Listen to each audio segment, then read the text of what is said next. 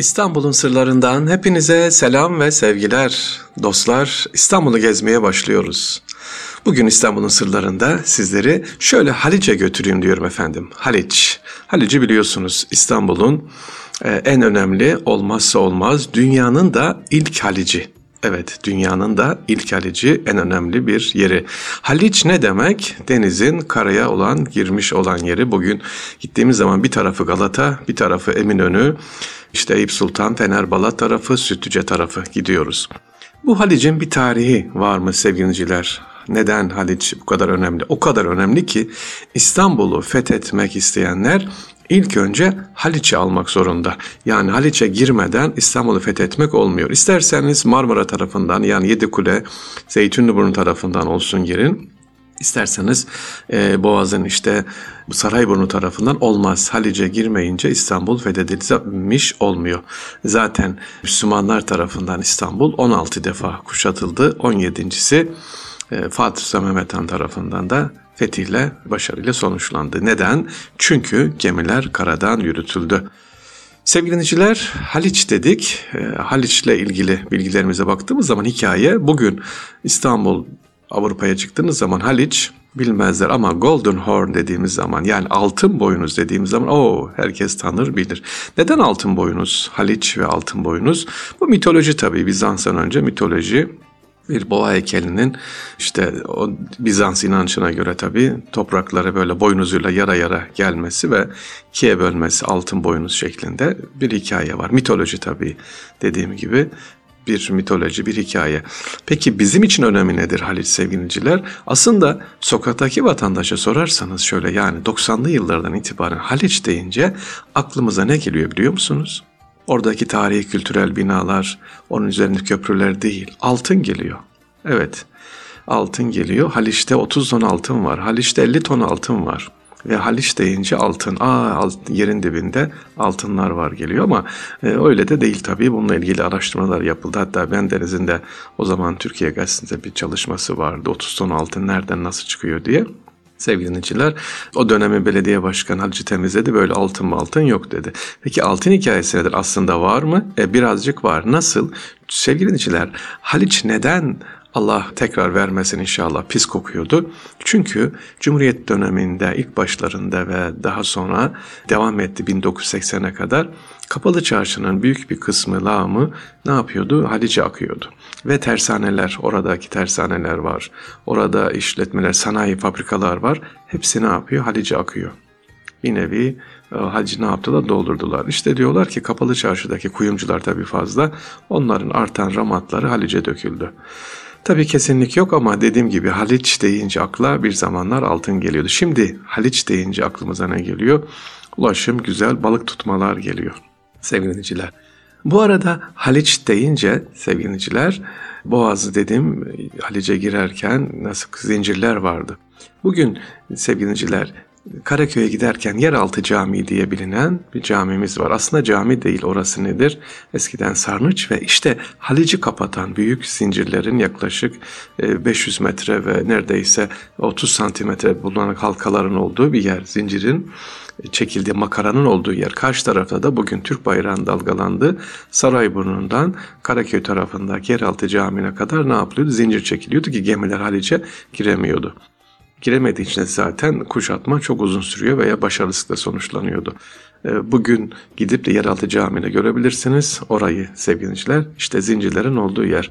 Haliç deyince bir başka belki bilinmeyen sevgili dinleyiciler, bugün Eyüp Sultan Hazretleri'ne gittiğiniz zaman Pierre Loti adıyla bilinen tepeye bakın. Oradan neyi görürsünüz? Adacıkları görürsünüz. Haliç üzerinde adacıklar. Evet, o adacıklar bir zamanlar orada üzerinde kasırlar vardı. Sevgili ahşap kasırlar vardı. Ama Lale devrinden sonra büyük bir kısmı yıkıldı. Özellikle Patrona Halil isyanından sonra darmadan edildi. 1940'lı yıllarda Trabzonlu bir aile orayı satın alıyor sevgiliciler.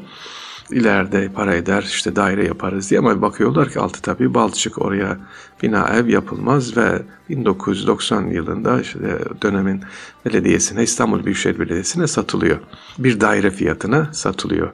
Bugün hayatta olan, oranın sahiplerinden, mirasçı olan 75-80 yaşındaki sahiplerinden dinlediğimiz, aktarılan bilgiye göre bir daire fiyatına sattık diyor dönemi belediye başkanı, İstanbul Büyükşehir Belediyesi'ne. Dönemin belediye başkanı kim? Şimdiki Cumhurbaşkanımız Recep Tayyip Erdoğan o adaları alıyor ve İstanbul'un güzellikler arasına katıyor, temizleniyor. Evet, İstanbul'un demek ki adaları var, sahipleri varmış, ama şimdiki sahibi İstanbul Büyükşehir Belediyesi. Haliç deyince sevgiliciler, Haliç'in üzerinde özellikle Fener tarafına bakarsanız Eminönü'nden Fener, Balat, Ayvansaray önemli. Alibeyköy'e kadar gidiyoruz.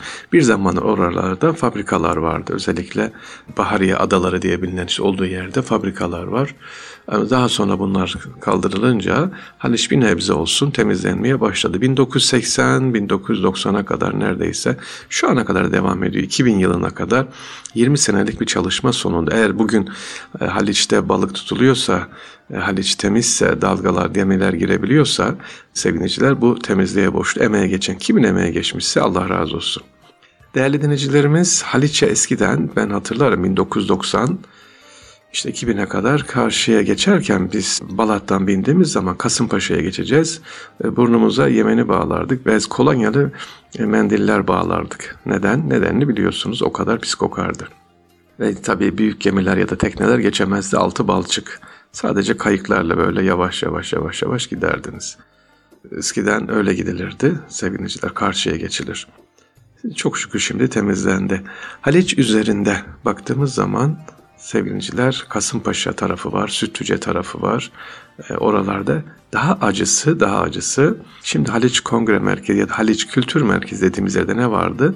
Haliç mezbahası vardı. Yani Halicimizi, güzel Halicimizi biz aslında ne yapmışız? Kendi elimizle kendimiz adeta bataklığa çevirmişiz. Ki şükür, Allah emeğe geçenlerden razı olsun. Şimdi temizlendi. Evet, Sütlüce mezbanesi şimdi kültür merkezi oldu. Eskiden orada hayvan atıkları, işte dışkıları oraya, Halice gidiyordu. Bataklık haline geliyordu.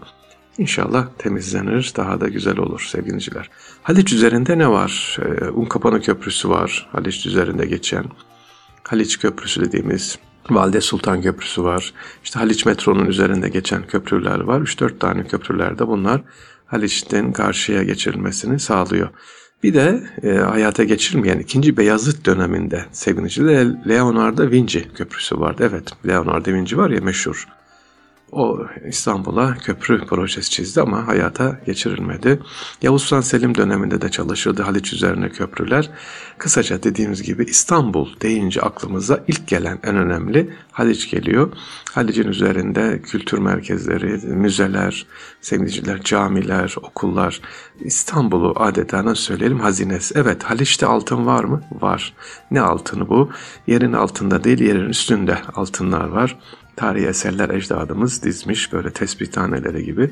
Bizans döneminden de kalan eserleri ihya etmiş. Bunlar görülebilir değerliciler. Daha altında çıkmayan, çıkacak var mı? Evet, onlar da yavaş yavaş gezilerek inşallah ortaya çıkarılacak. Şöyle bir diyorum ki, ne yaparsanız Karaköy tarafından veya işte Sütlüce tarafından binerek veya Ayvansaray tarafından binerek kısa bir tekne turuyla Haliç'i gezebilirsiniz. Haliç'in o Bahariye Adalarına kadar gidip Alibeyköy tarafından dönüp Haliç turu yapabilirsiniz sevgiliciler.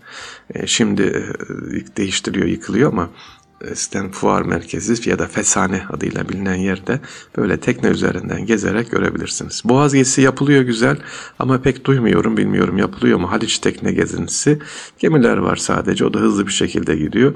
Aslında Haliç'in anlatılması böyle tekneyle gidilirse ne kadar güzel olur. Bir saatlik bir turla böyle o tarihi yerler uzaktan görüyorsunuz. İşte sanayi müzesi var, orada denizaltını görüyorsunuz geçerken sevgiliciler.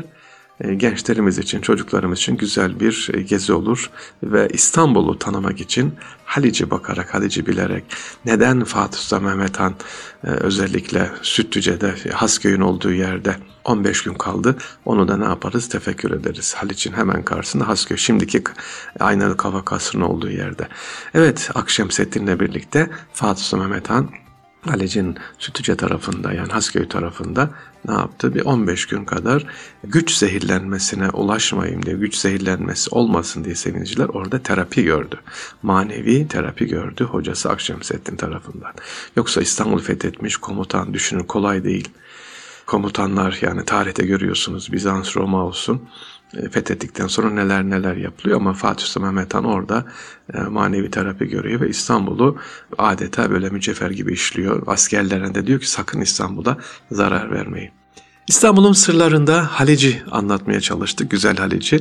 İnşallah sevgili anne babalar, lütfen çocuklarınızı alıp bir hafta sonu ya da uygun bir günde Haliç turu yapabilirsiniz inşallah. Ama bilerek, gezerek, öğrenerek inşallah. Üzerindeki camiler, üzerindeki saraylar, çeşmeleri görerek. Allah'a emanet olunuz.